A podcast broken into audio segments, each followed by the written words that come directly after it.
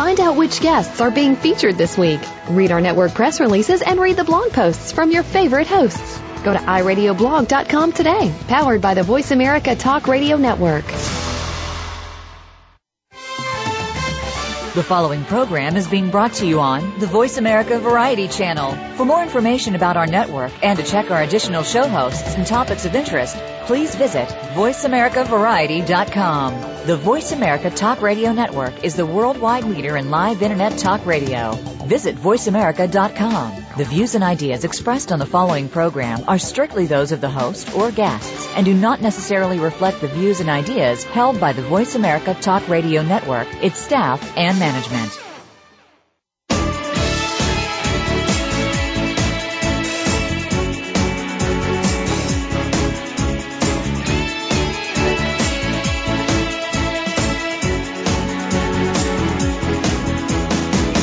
We're about to inspire you with the stories of real people. Welcome to A Current Life with your host, Jimmy Gould. In the next hour, you will meet one of the most interesting and successful people in the world. Listen as Jimmy gets their real story of success, both the highs and the lows. We hope that you take with you some of the ideas we will share today and embrace your own journey. Now, here's Jimmy. Welcome to another edition of A Current Life. I'm your host, Jimmy Gould, and I'm very excited to introduce you to my special guest this week, Bill Hemmer, Fox News anchor and host of America's Newsroom on the Fox News Channel. Bill, welcome to A Current Life. Jimmy, thank you. It's a, it's an honor to be with you, and and good day to you as well.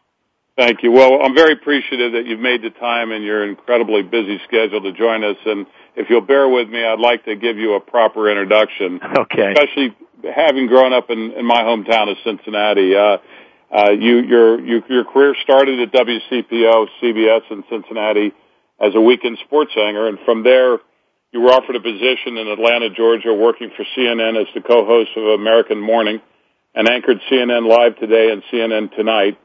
Uh, you, with, you were with CNN for 10 years before turning down the opportunity to move to D.C. and serve as the senior White House correspondent. You then uh, uh, moved to New York and are now have been with Fox for seven years and are the news anchor and co-host of America's Newsroom. Uh, you've had quite a career. We follow you a, a great deal in Cincinnati because we're from the same place, and it's a real honor to have you on the show. Oh, terrific! Thank you, and it's a it's a pleasure being with you. There's a lot to cover there, huh? Well, there is, and uh, you've uh, you've had a great life. I actually want to start like I do often on this show with the early years of your growing up in Cincinnati and uh, and a uh, middle child in a family of five with three sisters and one brother. What was that like growing up in Cincinnati? Yeah, I, I think I'm a classic middle child. so you, know, was you I. have to. You, well, you have to. Um, I, I don't know what Freud would say, but I, I think that definition is that you have to make sure everybody's okay, right? So Yes. you have to, as a middle child, you have to make sure your older brothers and sisters are okay, and your younger sisters are all right, and that everybody's happy and good. So, if that is the definition, I fit it quite well. Well, I, I I I know your older brother Andy. He's he's uh, an incredible public relations guru, and I've worked with him on numerous occasions, and was after him for a long time to to get you to come on the show. And uh, you know, I've I've studied your life and read everything I could, and I guess you know I'd like to know what some of your interests were when you were younger, growing up. I yeah, mean, uh, I um Andy's terrific, by the way, and you're very nice to say kind words about him. Uh, he he really knows what he's doing too, um, when it comes to the PR end of it, and uh, and the marketing. He's got so much experience in that area, and uh, he's he's pretty much what brings us together today. And I I think there's um. There's a way to go back in time, I guess, on the west side of Cincinnati growing up. Um, with uh, the Hemmer House that was always loud and always active. And looking back these days, I I wonder uh, how the neighbors took all that activity inside of those four walls that seem to be busting at all hours of the day. But you know, we're not short on characters and personalities at the Hemmer House. And um, you know, growing up, one of my parents' priorities was to was to make sure that the family was. Um, was a family, and uh, in every sense of the word, uh, that we did things together, that we um, build the uh, the bonds and the relationships that are necessary to to last a lifetime and to make sure that we have each other's backs at all times. I I think my parents they may quibble with this, but I always thought that they were really good at keeping keeping us at arm's length in terms of allowing us to make our own mistakes in life along the way. Um, I always said that they allowed us to step in our own pile, and if if if if that's what happened, then it was our duty, obligation, responsibility to to clean it up and figure it out. Well, you know, uh, I uh, it's funny you you you mentioned that because your parents actually had a uh, what they called the round table, and yeah, it was we, a way for your family to build, I guess, the relationships, and and they used that technique. Can you explain that a little bit? Yeah, this was a um, sometimes grueling, sometimes enjoyable, sometimes painful, sometimes hilarious. Uh, but um, my parents were always um, insistent that you know, our ability to communicate with each other was as best as it could be because you know they knew that that was the key to their own relationship and their lives. And you know they've been married 50 years most wow. of them joyous jimmy. Um not all of them but most of them i'm certain. And uh, the round table w- was an idea where we would all get together and we would start at one end of the table. It was either from youngest to oldest or oldest to youngest uh, whichever we preferred for for that particular session we'll call it and uh, you had just had to explain kind of what was going on in your life and uh, share a few things, um, which was the easy part because the trick there, Jimmy, was not give up a whole lot of information. The tough part is that anyone else sitting at the table was allowed to answer, ask you a question. Wow. And uh, you had the option to either answer that question or pass. And uh, sometimes it went really well, and sometimes in the end it did not turn out probably the, quite the way my mom and dad had hoped. But that that was that was an early tool that we were given from from a really young age. Well, you know, we had we had six kids, and uh, at that time, my grandparents or my grandmother was around, and we had a few dogs, and we had this big table, and we actually had a seating chart, and uh, it was in a bit mortifying because we had to be very more formal but we went around the table every night and we would have to say what we achieved that particular day or oh, wow. what was on our mind. And, you know, I think it does shape you. I think when you have a big family, our family was put together because my mother passed away when I was little. And, you know, when you have a big family, people have to find their own way. And, and especially as you said, as a middle child, you want to make sure everybody's happy, but, you know, and everybody's okay. But it does help shape your life. And and I know as you got older, you made some pretty important decisions in your life that obviously helped you pave your own road. And I know I see in Andy a uniqueness as well. So, uh-huh. uh, well, you're you're very kind to say that. Uh, what did you call your um your moment at the dinner table? Well, I I don't know that we had a name for it, uh-huh. but I remember vividly when I would look come uh, we would finish our dinner and we would all go and do what we wanted to do. And then at about an hour later we'd come back downstairs and my younger brother who actually is in uh the, the news business as well as a sound man and travels all over the world doing that would still be sitting at the table because he hadn't eaten his vegetables. And the dog was sitting under at his feet and we knew and we would help him try to get his vegetables, as many vegetables off his plate as possible so that he could go and play with the rest of us. So uh-huh. we had a very formal setting, but it was funny and it was, it was at times difficult because to spill your guts in front of uh, yeah. your brothers and sisters and family, you, you know, you get called on it. Yeah. My parents used to have a saying that feelings are neither right nor wrong, they just are, and it's up to you to accept them or to deal or adapt to them. And So, you know, we like were, you had you know, very we were smart parents. What, what's that, Jimmy? You had very smart parents.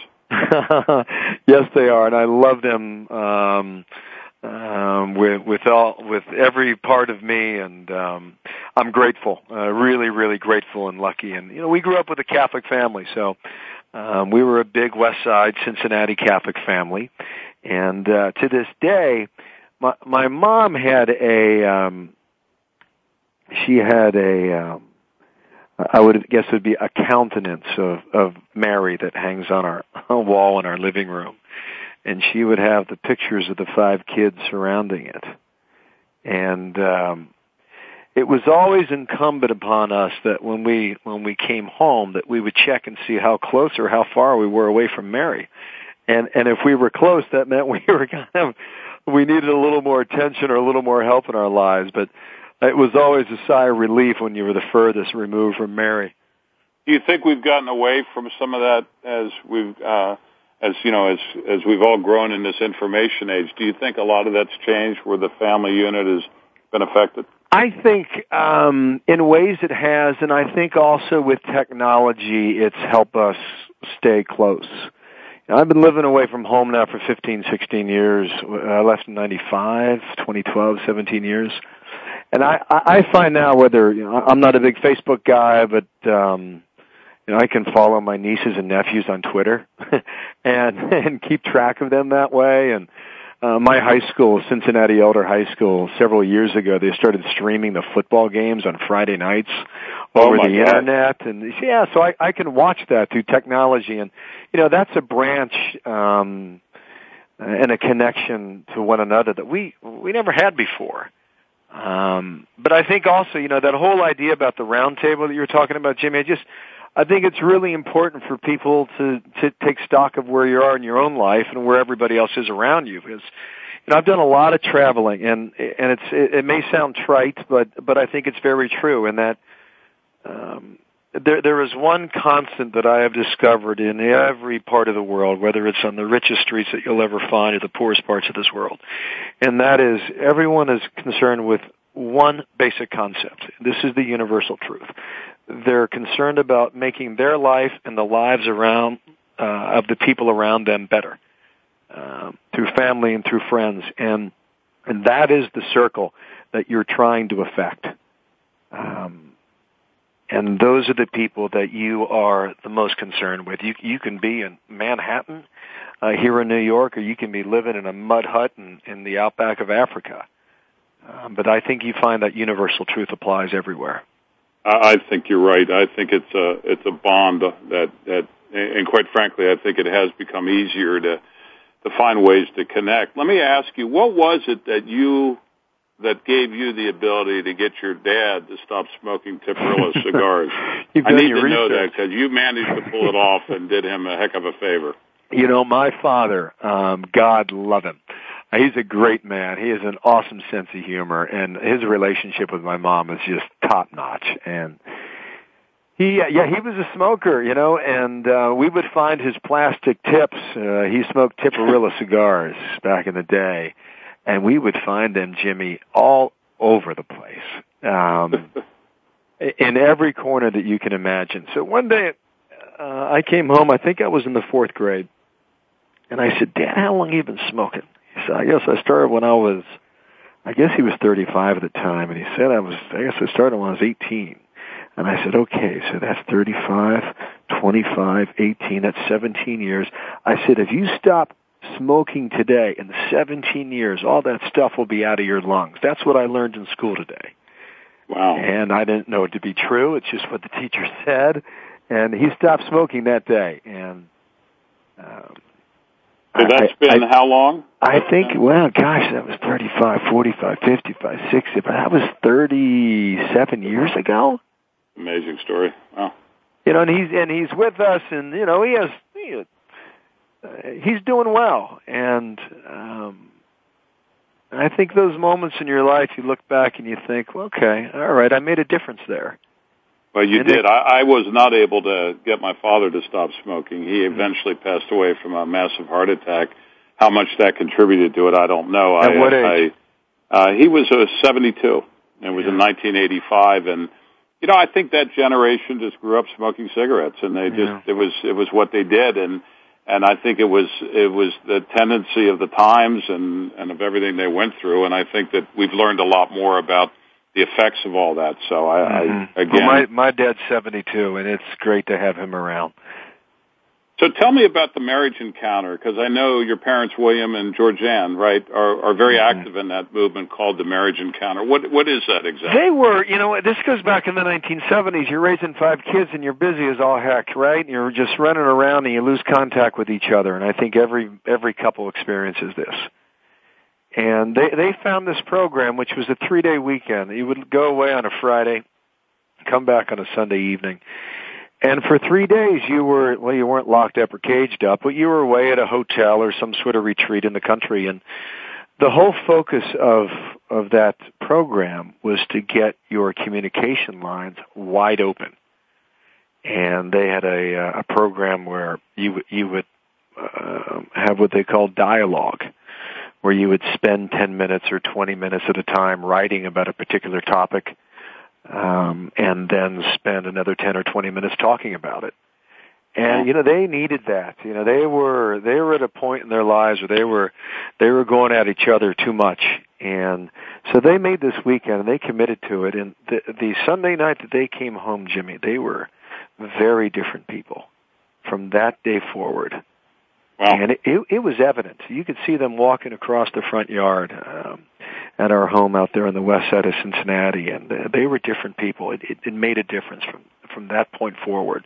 And then later in life, when they when they um, they, they would later sponsor some of the weekends on Marriage Encounter.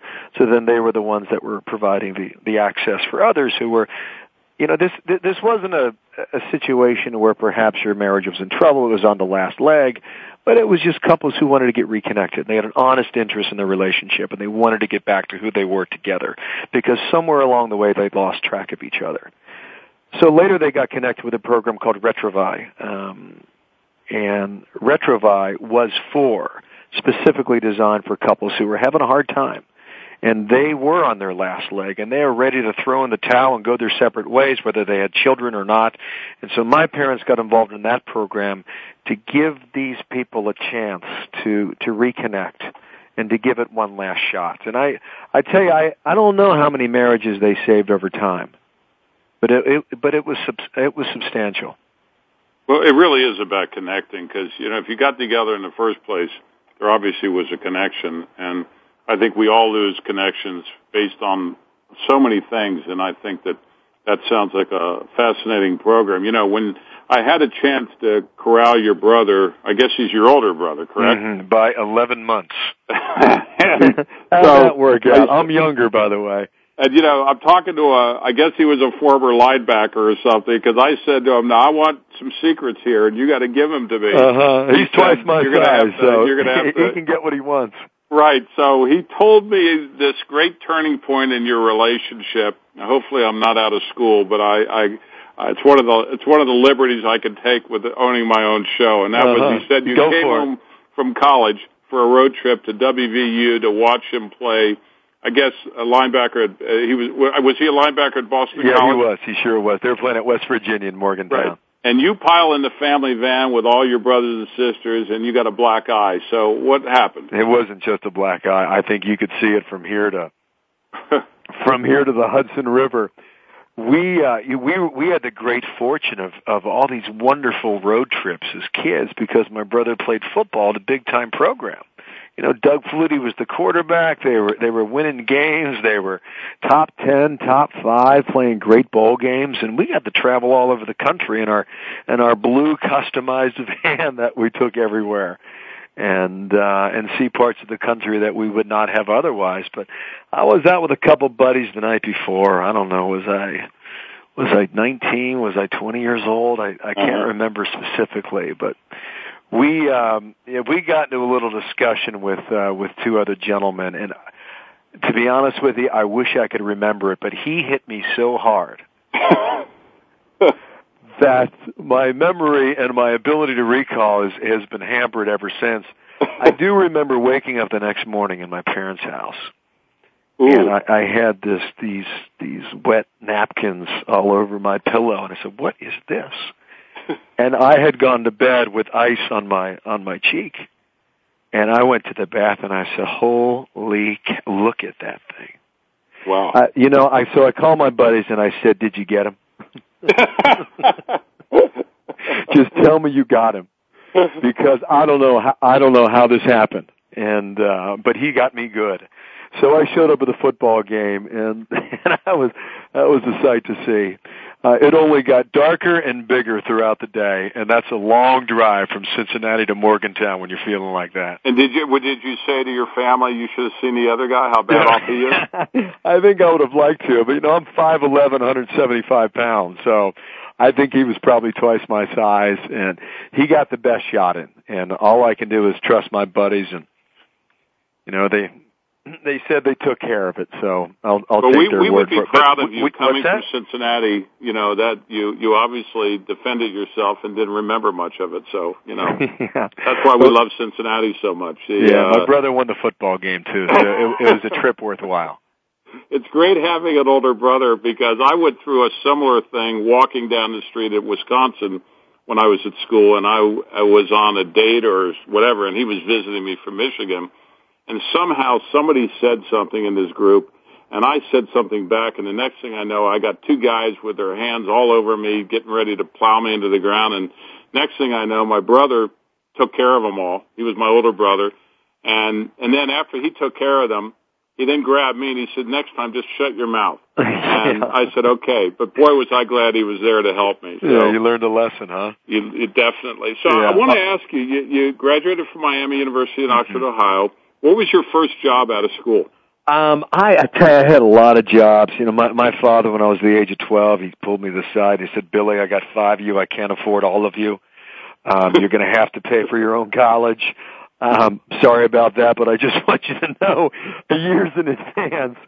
So he gave us the warning, and so I, I was always working. You know, between the age of 16 and 21, I think I had 19 different jobs. But that was the way I was able to go to Miami University at the time in Oxford, Ohio. Miami was the cheapest state school uh, in Ohio. I, I don't think it's that, way anymore. Um, and that was part of the the main reason why I chose it. And it, it was a, such a great school. And when I was when I was a junior, I had a life changing experience. You know, this happens to you when you you don't own a passport until the age of 19, and you get a chance to leave the country for the first time. And I took advantage of a program um, where Miami had a school in Luxembourg, a tiny Central European country, and I went over there and lived for six months with the family, and it was truly an eye opener to be able to hop on a train and go to some European destination every weekend and have an experience that I've never had prior to that. It was really, really awesome.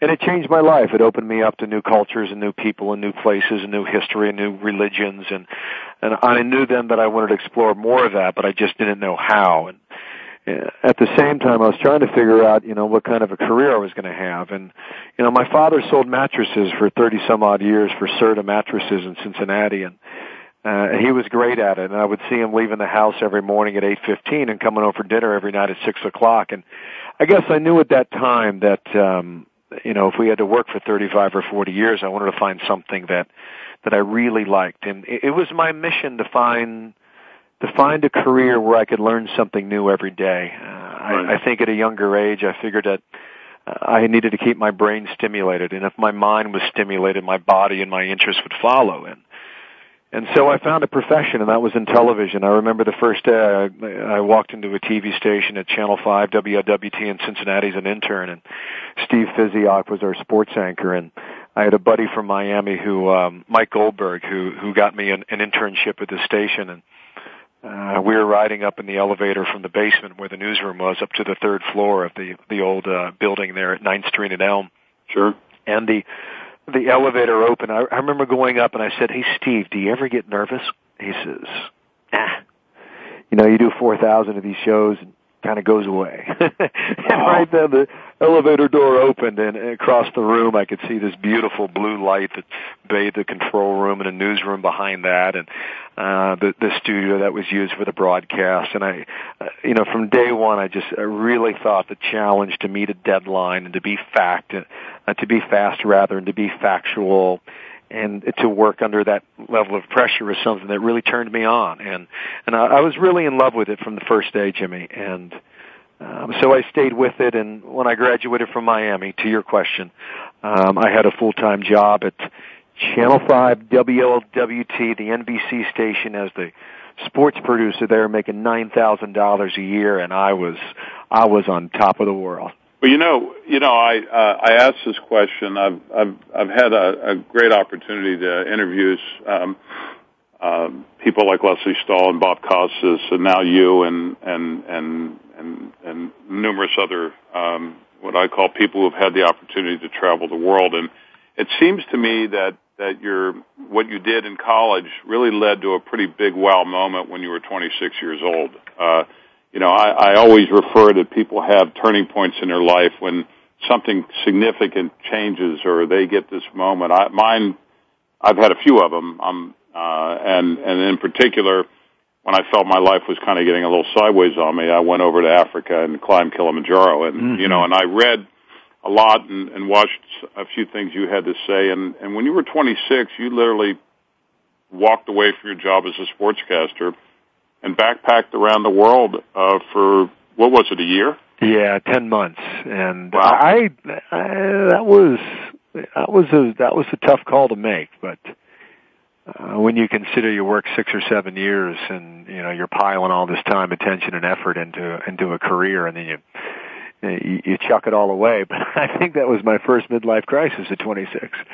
because I had this over I had this feeling that if I did not do this or accomplish or complete this mission by the time I turned 30, that my life was over, and and and uh, it was something that I had to had to kick out of my system then.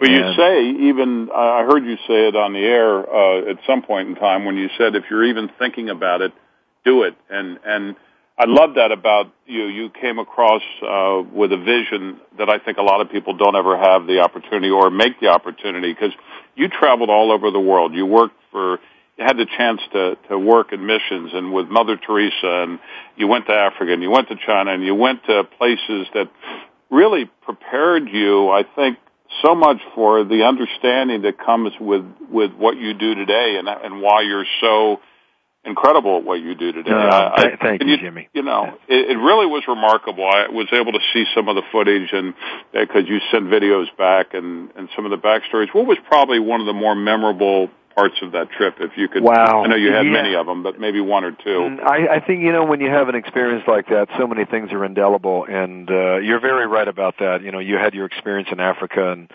you, you do have these points in your life that do change you and they send you off in a different direction and when you make those decisions to have those experiences you do not know what sort of person you're going to be on the other side uh, because oftentimes they take you and they shoot you in a direction that you cannot predict, and that's that's what it did for me. And, and I, I talk a lot about the South Island of New Zealand, which I think is a phenomenal place. You have every slice of geography you can imagine on one island, whether it's fjords or deserts or glaciers or mountaintops uh, with snow, and it's, it's a remarkable place. And I just moving from east to west, I I talked a lot about Nepal when I came home because I thought the spirit of the people was so true and so real, and the experience trekking through the Himalayas at 25,000 feet is, is is something that I did not even come close to before. But you know, you, you really start to get a sense of these people and what they're about spiritually, and I also think that the old city in Jerusalem is is a place where all six billion of us should visit. And I say that because you have three the three major monotheistic faiths, Islam, Christianity, and Judaism, who all claim a part of it to be their own. And it's the only place where I have been in my life where I had to sit for two days and read just so I could under, to get a, a partial understanding as to what was important to whom and why and that's a moment that you that that sticks with you too. But all all those experiences out there, Jimmy, it gave me a foundation of knowledge that that I honestly incorporate into my professional life every day. Uh, because you never know sitting at that news desk when something is going to pop in some in some foreign place in the world and if you have that understanding of that education and at a, at a level where you have seen it and experienced it firsthand it it only serves to enhance your knowledge well, we're we're um, uh, when we come back, I'd like to talk about some of those moments. Uh, you've covered so many uh, monumental moments throughout your career, like the earthquake in Haiti and Hurricane Katrina and political conventions, and um, you're amazing at it. Uh, I, I, we're talking with Bill Hemmer. Uh, we're honored to have you on the show. We're going to take a short break. Uh, this is Jimmy Gould on A Current Life, uh, brought to you by Smartwater, Wild Things Gear, and AdSpace Small Network. Uh, we'll be back in a second.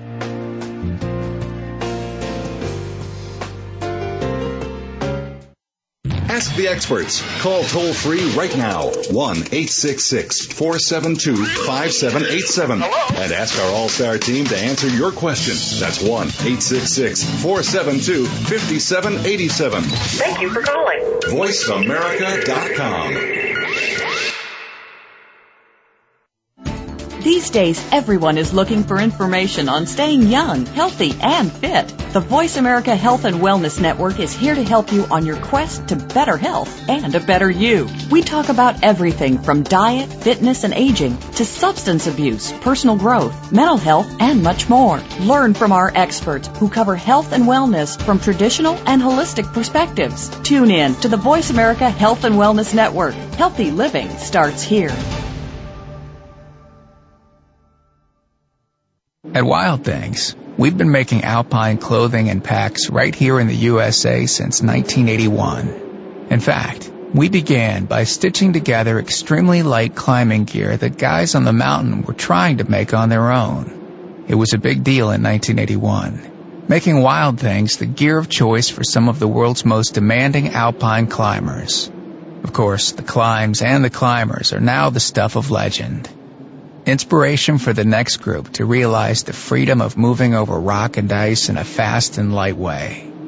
The rest, three decades of elation, misery, epics, and near misses, we put back into everything we make.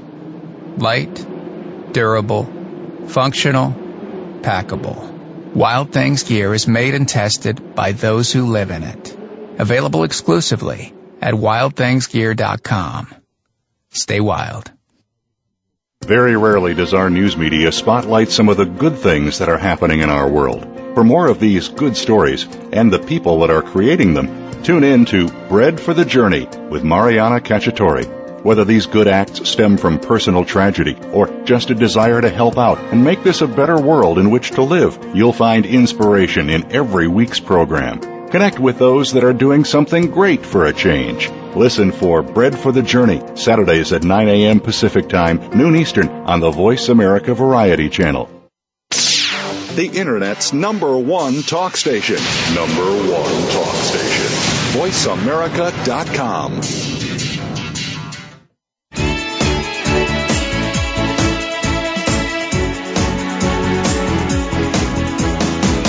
You're listening to A Current Life with Jimmy Gould. If you have a question or comment for Jimmy or his guest today, please call 1-866-472-5788. That's 1-866-472-5788. If you'd like to send an email, the address is a current life at yahoo.com. Now, back to the program. Welcome back to A Current Life. Uh, this is Jimmy Gould, and we're honored to have with us today Bill Hemmer. Bill, you were talking a lot about that decision to go and travel around the world when you were 26, and I did want to ask you what it was like to spend a little time with Mother Teresa. Oh, uh, remarkable! Uh, I was I was so impressed by the amount of strength she showed. Uh, but she was working in a town that that there are not many places in this world like Calcutta. And what I specifically remember is uh, the mass that would be held at six o'clock in the morning at the at the uh, the main mother home, uh, the main mother house, or the prayer service at night. it was um, of all this the cacophony of that city is just, it's extraordinary, Jimmy. It just it comes at you from I I live and work in Manhattan. You think this place is you know is on steroids when it comes to interaction with other people and cars and buses at times, and that place is just uh, it'll blow your mind. But you know, she was there and she was carrying out her mission. I, I've spent some time with her, visited many of her clinics in Calcutta, and and then did a lot of reading about her. And she really thought she, you know, she lived her life um, as if she were walking in the shadow of Jesus Christ, and and that is truly what she felt, and felt it was her mission to to carry to carry out whatever she could do to improve the lives of some of the um, of some people who are living in one of the most poverty-stricken areas of our world. And you had to feel, I would imagine, when you were around her, uh, almost a glow about just feeling better about yourself and and about humanity. Yeah, you know, I remember physically her hands are enormous. And and they, you know, maybe they're it foreshadows maybe herself as a younger woman growing up in Albania, and um, perhaps what what she was like physically at a younger age. But I just remember her hands because she she communicates with her hands and her eyes.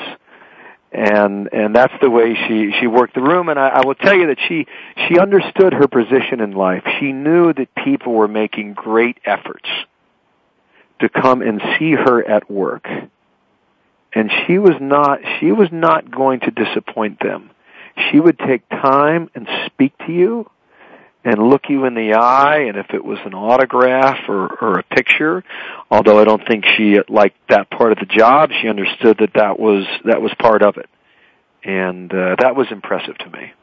So when you come back to uh after traveling you're in your around 26 27 years of age what was the next thing that really you encountered? What i you, you know i had a great boss a news director by the name of jim zarch and i told him i took him to lunch. I said jimmy i'm i'm going to go do something. I got to get this out of my system.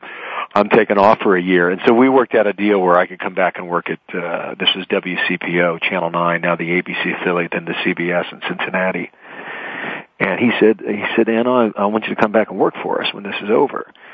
And I said, I'll do it, but I, I want to work in news and, and not sports. And so I came home and worked for two years.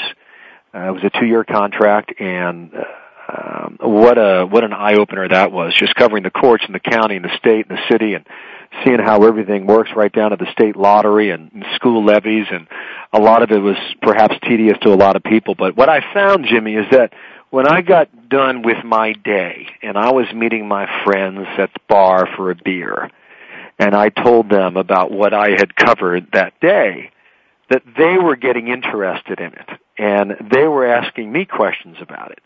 And I found myself more interested than I thought I would be and I thought, man, I'm onto something here and and after a two year period when I knew I was not going to advance much further in that station because there were there was some terrific talent ahead of me. Uh, I contacted uh, an agent, Jackie Harris, who's still my agent today, some 17 years later, and she got me an audition in Atlanta, and I flew down there on the first of June, and what an audition that was! It was nerve bending. Was that the interview that you had to write down all the countries that you'd ever been to and their capitals and and how to pronounce certain presidents' names. Was right. The the, uh, the man who ran the news operation there was Bob Furnad, and um, the only thing I knew about Bob Furnad is that he would not meet with you in his office until he ran you through his audition tryout. And uh, so I flew down to Atlanta, and uh, he set you in this big room. I mean, it looked like a giant warehouse, Jimmy. It was cavernous, four stories tall. It seemed like, and there were three or four folks in there running a camera, and they would give you a stack of papers, and you have to read it. And it was from the CNN International um, broadcast, so they would have names like the Polish ambassador to Iraq tucked deep into the script, and they wanted to see how you navigated it. And they'd pull out the prompter and they'd mess with your head and try and distract you to see how you you adapted. And and I got through all of that, and uh, and Bob got in my ear and he said, "I'll see you in my office." And I said, "Hot dog, all right." I'm on and, my way. uh, he said, "Listen, I got to." He, he he said, "You know, you're 30, but you look like you're 18." And the only way I'm able to sell you to my boss is if you write down every country you've been to on the back of your resume. And so I scribbled down every country that could come to my mind, and um, they offered me a job a week later. Wow. Well, I mean, you truly did have your wow moment at 26, and it all started with you going over to Luxembourg when when you were in in college. I mean, it, it sure did. It, it and, you know, and that was the decision uh, point that you mentioned earlier that you know many people have. That you know, once you make that decision, and it it it, it can launch you into a whole different life. Do you, do you have a favorite country that you visited? Uh, you mentioned New Zealand. I mean, is, is there one that stands out for you? I, I tell you, I was doing a lot of local travel, which meant in places like China and India where I did not understand the alphabet, I still had to figure out a way to get around. So I was taking buses and trains and taxis and rickshaws and what have you. Um, when I was in India, I was thoroughly frustrated because I was trying to do a lot. I was trying to get to a lot of places in a short amount of time. And I, I found it enormously frustrating. But as I look back now, I just I think about the richness and the color of that country, and how largely peaceful they they are, um, the Indian people, and. Uh, I would love to go back, and I have not been back to that country since, but I know it's changed an awful lot, the way they've emerged now into a new economy for itself. Were you uh, throughout the Middle East? Have you been in several of those countries as well? Uh, I've done Egypt and uh, a little further south in Sudan, all over Israel, the West Bank, Gaza. Um, I've been to Iraq several times, covering that war, Afghanistan, Pakistan. So, um, yes. So you know, I hear. Um, I actually had a chance last year to visit Jordan and spend some time with um, uh, King Abdullah, and it was a mm. unbelievable honor because I, I still think he's been one of our great supporters, and uh, and he seems to be hanging in there. I, I I I know there's so many changes going on over there with even with Egypt right now. Uh, mm-hmm how do you see what's happening over there and, and the long term effect it may have on? Yeah, on I, I think the Arab Spring has not played out, and that that's obvious. Um, there are so many hot spots still. We we were getting reports from Libya this past week that uh, pro Gaddafi forces have taken over a town again. I don't know how, I don't know if that's right or wrong. It's it's just a story that's being reported there. I I, I don't know how Egypt goes. I don't think anyone does. Um, I think Jordan dodged the bullet with the protests a year ago, but they seem to have subsided.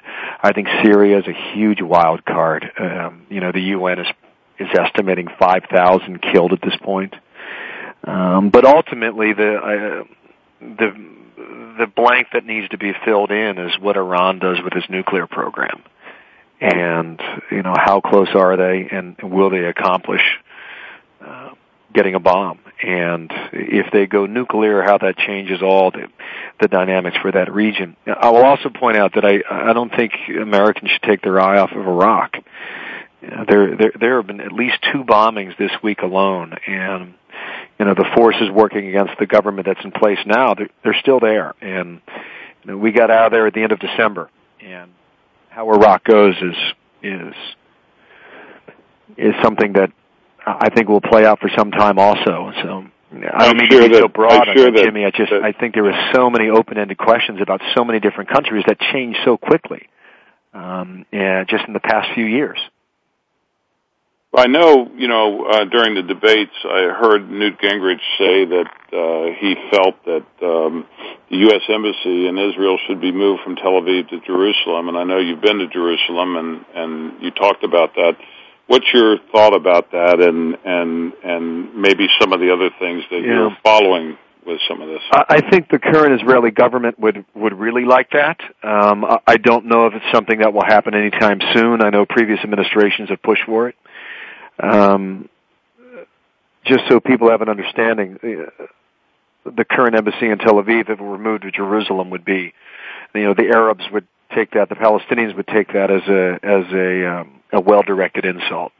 Right. Um, but I, I have been to that country and it's phenomenal. And uh, I think from an American perspective, when you consider it's the only elected democracy in the, that region of the world, you know, that that's the attachment America has to it and and that's why you see you know administration after administration giving Israel support. You know, Israel has fought so many wars and they've won all of them. Well, what happens if they lose? Right.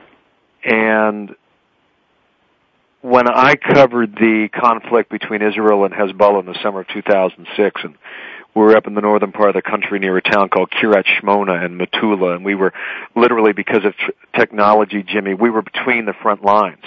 Hezbollah was on one side of the border, the Israeli army was on the other, and and they were firing back and forth. I'm I'm I'm not suggesting it was a good decision that we made about where we placed ourselves, but because of technology, we could broadcast live and bring bring a war to viewers around the world, which is phenomenal uh, in itself.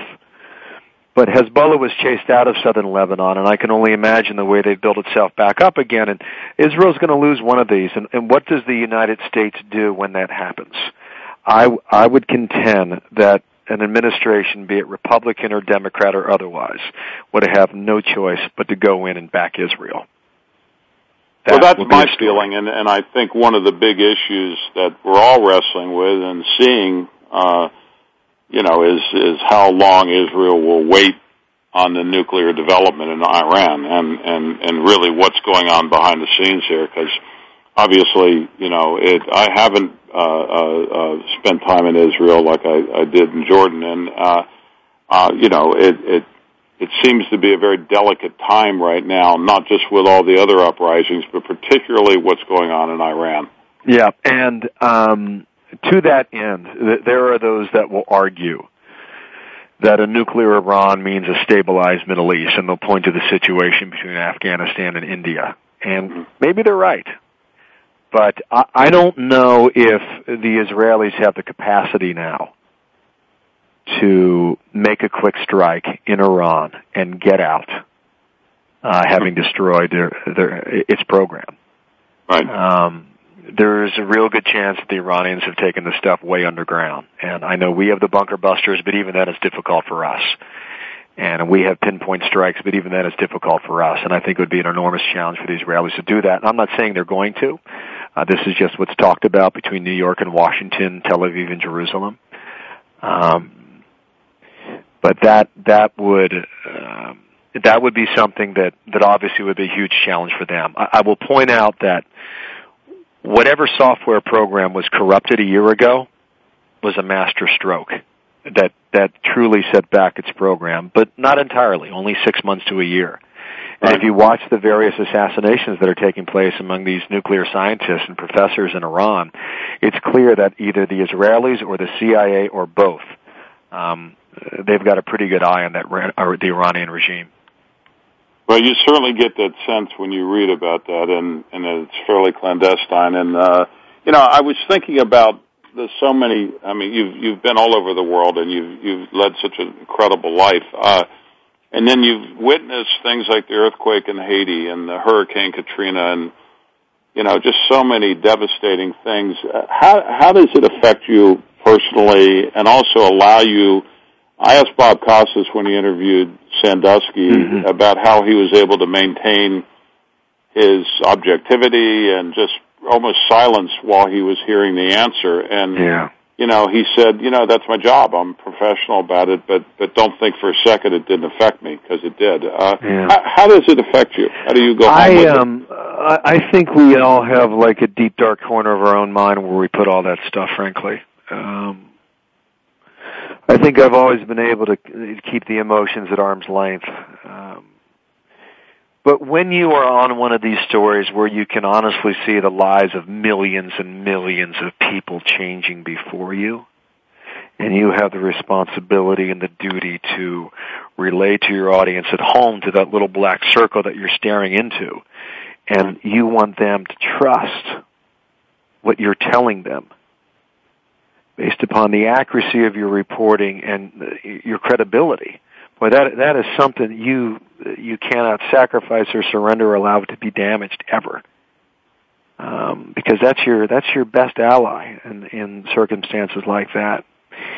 However, um, I think Haiti kind of broke the bubble for me on that, where I was able to walk through with thick skin and broad shoulders and um, and know that I had a ticket out no matter how difficult the circumstances because we as journalists were you know we're, we're parachuting in to crisis all around the world wherever that may be and we have the option to leave. But the people who live there who are being affected by these decisions and these life-changing events do not. So perhaps that was what I many of us probably lean back on but Haiti was different and Haiti was different because it is such a poverty-stricken country where its government has has crippled its people decade after decade after decade. I saw 2.6 billion dollars have been donated to Haiti since the earthquake. 2.6 billion dollars to be able to rebuild that entire country if the money was spent the right way. Right. And so here you have all these, you know, neighborhood after neighborhood and street after street that is just devastated. And Jimmy, you could drive forever and never see the end of it. The hmm. devastation was that large on such a massive scale. And we had the ability to, to get around with uh, little satellite units where we could uplink throughout the city of Port-au-Prince. And, um, we would we would station ourselves outside of a school or a hospital or a hotel on the hill where they were they had rescue workers who would come in from all over the world France, the United States, Fairfax, Virginia, Germany, Japan, and you know they had special tools to go in and take people out which was a wonderful thing to recover somebody who was alive or, or to recover a body so that it's not left to rot and you could have a proper burial. But the most striking experience was when you knew somebody was in there that was alive and amputations were quickly happening where it was either a leg or an arm or both in order to get that person out. And, and that was happening every hour of every day, and it was a remarkable thing to go through, and it got to me and everybody else who was there. The other remarkable thing about that story that I want to express to you is that I, I'm, I'm a proud American, and I'm not afraid to say it. But never have I, I've been to a place where the American military so impressed me as the U.S. Air Force did at that airport in Haiti if you recall, there were missions being sent from all over the world to land in that airport, and they were being turned away because the U.S. Air Force ruled the ground. And they made it clear that this place was a mess. Even if you could land and unload your, your equipment and gear, uh, we have nowhere to put it, and we have no way to get it into town to the people who need it. And within 24 hours, the United States Air Force, a military that's been at war for 10 years, and I would contend the military is better now than it's ever been at any point in our, our, our country's history. Our military is so good you can choose it for a career for yourself and you can make a living off it for a lifetime. It's that good. Well, when the Air I'll, Force I'll, went in there, you know, it's funny. Uh, I my next question was really in regard to uh, uh, General Hugh Shelton, who is a very good friend of mine and was our chairman of the Joint Chiefs during 9/11. And I agree with you. I, I've learned so much about our military and how special we are to have what we have uh, every day. And um, I grew up during Vietnam, and it wasn't like that, or at least it wasn't viewed that way. And I think we had a lot of healing to do. Uh, you know, I asked him what it was like uh, working for two different presidents. One, you know, worked for both Bush mm-hmm. and, and Clinton in the in the, the most um, important military job. And and not to draw the exact correlation, but you came from CNN to working for Fox. Uh, and I'm just curious the political differences, maybe some of the maybe some of the reasons or whatever, uh, what it's like in working for Fox versus CNN, and and you know, because uh, uh, I know he said, you know, you have a job to do, and it didn't matter whether it was a Republican president or a Democratic president. I knew what my job was in the military. Yeah, yeah. My job here is a journalist and a reporter first, right? And um, and, and that has not changed. Uh, I, I, Ted Turner was a visionary. He created cable news, and hats off to him for what he built. The operation, not just in Atlanta, but across the world. It's, it's so impressive and the opportunity to, to, to see so much history, I, I've, I'm forever indebted to the bosses who sent me on those assignments. Um, but working here at the Fox News Channel, it's like playing for the New York Yankees, and it's it's it's such an impressive operation. And if Ted Turner invented cable news, Roger Ailes, my direct boss, who, the founder and CEO of the Fox News Channel, he um, he made cable news essential and he made it influential. And if you think about the big personalities that walk around this building, that that dominate their sector of the cable universe, it, it is so impressive. And I think also, you know, so, so many of the, you know, what we do is still a business, as you well know. Um, the last show I worked on at CNN, it was called American Morning, and we had a staff of 65. And it's, you know, we had three hours of TV content a day, which is a lot and I came over to Fox, and we have a staff of twelve, which is which is quite a change. And the reason it is that way is because this place is built to to be more nimble and to be fast and to turn on a dime. You know, when the news changes, is so that you can stay not with your competition but ahead of them. And it's a it's it's a system that works. Well, I, I'll tell you, you you. uh Fox is um, better that you're better off that you're there. You've done a wonderful job. I've heard wonderful things about Roger, and you know we only got a few minutes left. I do want to ask you, you know, for some advice that you could leave with our younger listeners. This country, this this show goes into 187 countries, and we have quite a following, and yeah. and it's a news show. What would you say to some of those listeners in the next minute that aspire to kind of follow their passions like you've done in yeah. your life? Uh, great question. You know, follow what you Google is what I say. You know, what are your interests? What do you find searching, you know, through the internet that you want to find more about? I, I think the great, the, the best tool you have in journalism, frankly, is your level of curiosity. So no matter the story that you're presented with, if you're curious, you know, you will dig in to find out more about it. And whether you're writing or you're on television or you're a radio reporter or news, whatever the, the medium might be. And I also think that uh, when you're a younger person, you don't realize the benefit of, of writing courses, be it in high school or college. Because no matter what career you choose, you are going to be judged on every email and text message you send to a potential employer or boss. And they're going to make an immediate judgment on your, on your grammar and your ability to, to speak. Well, you've and, you've you've been incredible. I mean, I first of all, I hope I can get you back someday on this show. Uh, we've we've uh, we've been very fortunate to have Bill Hemmer share his journey with us. Uh, we're out of time. I'd like to thank our listeners for turning into a current life on the Voice America Variety Channel. Uh, this is your host, Jimmy Gould, signing off, and, and join us next Friday at 3 p.m. for a special Super Bowl Friday and uh, uh, at Eastern Time for another inspiring hour. Uh, until next time, I wish each and every one of you a journey filled with much hope, inspiration, success, and my my deep appreciation to you, Bill Hemmer, for your time with us today. Great to be with you, Jimmy. Thank you. Thank you so much, and all the best to you. Thank you.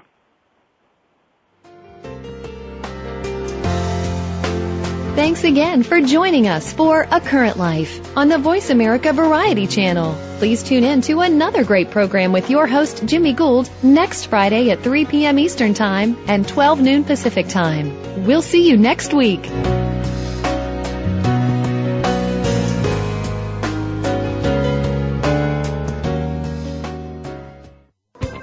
Thanks again for listening to the preceding program brought to you on the Voice America Variety Channel. For more information about our network and to check out additional show hosts and topics of interest, please visit VoiceAmericaVariety.com. The Voice America Talk Radio Network is the worldwide leader in live Internet talk radio. Visit VoiceAmerica.com. The views and ideas expressed on the preceding program are strictly those of the host or guests and do not necessarily reflect the views and ideas held by the Voice America Talk Radio Network, its staff, and management.